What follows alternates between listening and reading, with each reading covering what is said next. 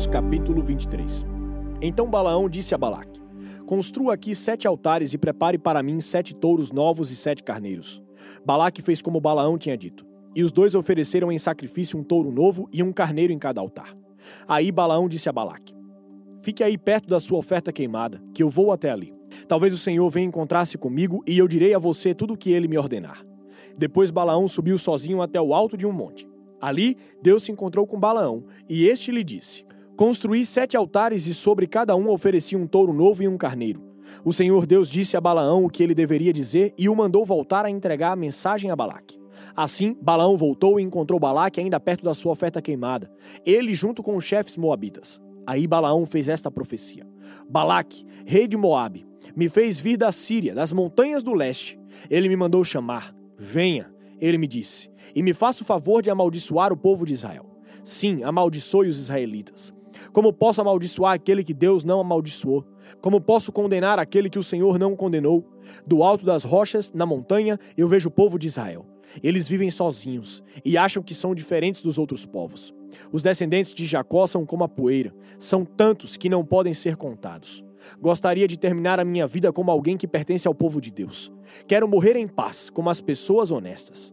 Então Balaque disse a Balaão: O que foi que você me fez? Eu o mandei chamar para amaldiçoar os meus inimigos, mas você somente os abençoou. E ele respondeu: Eu posso dizer apenas aquilo que o Senhor me ordena. Aí Balaque disse a Balaão: Venha comigo para outro lugar, de onde você poderá ver somente alguns israelitas. Amaldiçoe dali essa gente, por favor. Balaque o levou até o campo de Zofim no alto do Monte Pisga. Ali construiu sete altares e em cima de cada altar ofereceu um sacrifício, um touro novo e um carneiro. Então Balaão disse a Balaque: Fique aqui perto da sua oferta queimada, e eu irei até ali para me encontrar com Deus, o Senhor. O Senhor se encontrou com Balaão e disse o que ele deveria dizer e o mandou voltar até o lugar onde Balaque estava, a fim de entregar-lhe a mensagem. Assim, Balaão voltou e encontrou Balaque ainda perto da sua oferta queimada, ele junto com os chefes moabitas. Balaque perguntou o que o Senhor lhe tinha dito, e Balaão fez esta profecia: Venha, Balaque, filho de Zippor, e escute o que vou dizer.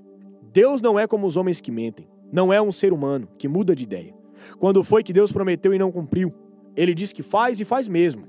Recebi ordem para abençoar, ele abençoou. E eu não posso mudar nada. Vejo que no futuro do povo de Israel não há desgraça nem sofrimentos. O Senhor, seu Deus, está com eles e o povo está gritando que o Senhor é o seu rei.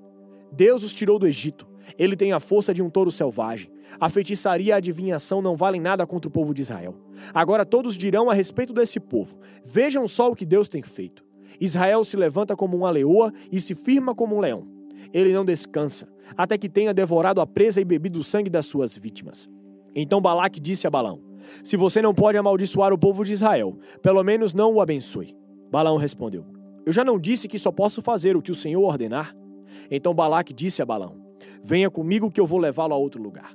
Talvez Deus queira que de lá você amaldiçoe os israelitas. Aí Balaque levou Balaão até o alto do monte Peor, no lado que dá para o deserto. Balaão disse a Balaque: Construa para mim aqui sete altares e me prepare sete touros novos e sete carneiros.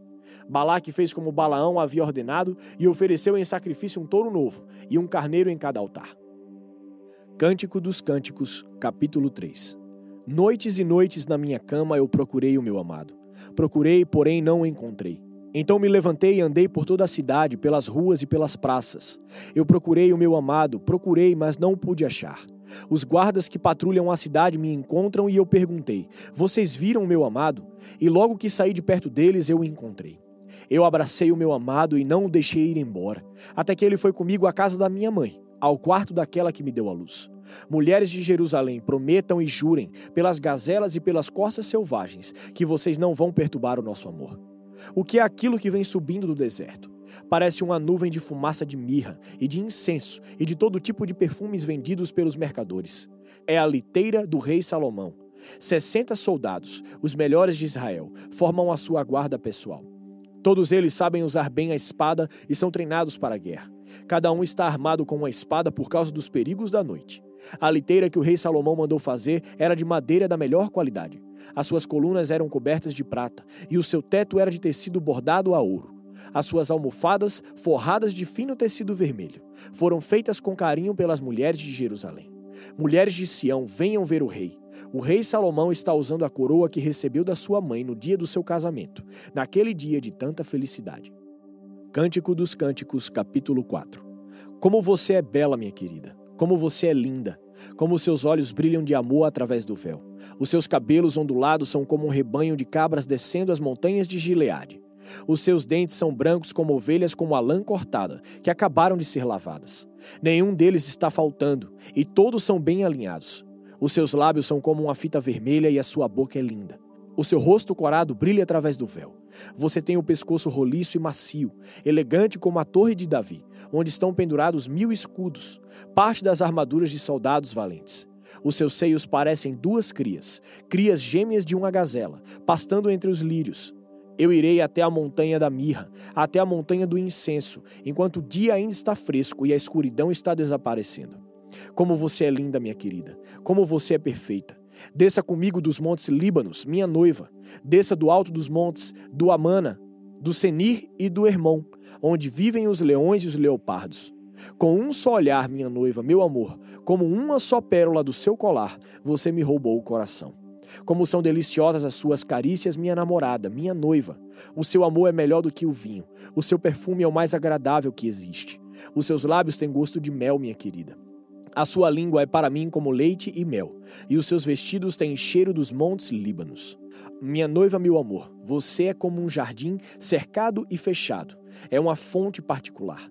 Nesse jardim as plantas crescem bem, crescem como um pomar de romãs e dão as melhores frutas. Nele existe ena e nardo, existe nardo e açafrão, canela e jasmim azul, e todas as espécies de incenso. Há também mirra e aloés e outras plantas perfumosas. Você é a fonte do meu jardim, a corrente de água doce, o ribeirão que corre dos montes Líbanos. Levante-se, vento norte, venha, vento sul, sopre sobre o meu jardim e encha o ar de perfume. Deixe que o meu querido venha ao seu jardim e coma suas melhores frutas. Mateus capítulo 23 Então Jesus falou à multidão e aos seus discípulos. Ele disse: os mestres da lei e os fariseus têm autoridade para explicar a lei de Moisés. Por isso vocês devem obedecer e seguir tudo o que eles dizem. Porém, não imitem as suas ações, pois eles não fazem o que ensinam. Amarram fardos pesados e os põem nas costas dos outros, mas eles mesmos não os ajudam, nem ao menos com um dedo a carregar esses fardos. Tudo o que eles fazem é para serem vistos pelos outros. Vejo como são grandes os trechos das Escrituras Sagradas que eles copiam e amarram na testa e nos braços e olhem os pingentes grandes das suas capas. Eles preferem os melhores lugares nos banquetes os lugares de honra nas sinagogas. Gostam de ser cumprimentados com respeito nas praças e de ser chamados de mestre. Porém, vocês não devem ser chamados de mestre, pois todos vocês são membros de uma mesma família e têm somente um mestre. E aqui na terra não chame ninguém de pai, porque vocês têm somente um pai que está no céu. Vocês não devem também ser chamados de líderes, porque vocês têm um líder, o Messias. Entre vocês, o mais importante é aquele que serve os outros. Quem se engrandece será humilhado, mas quem se humilha será engrandecido.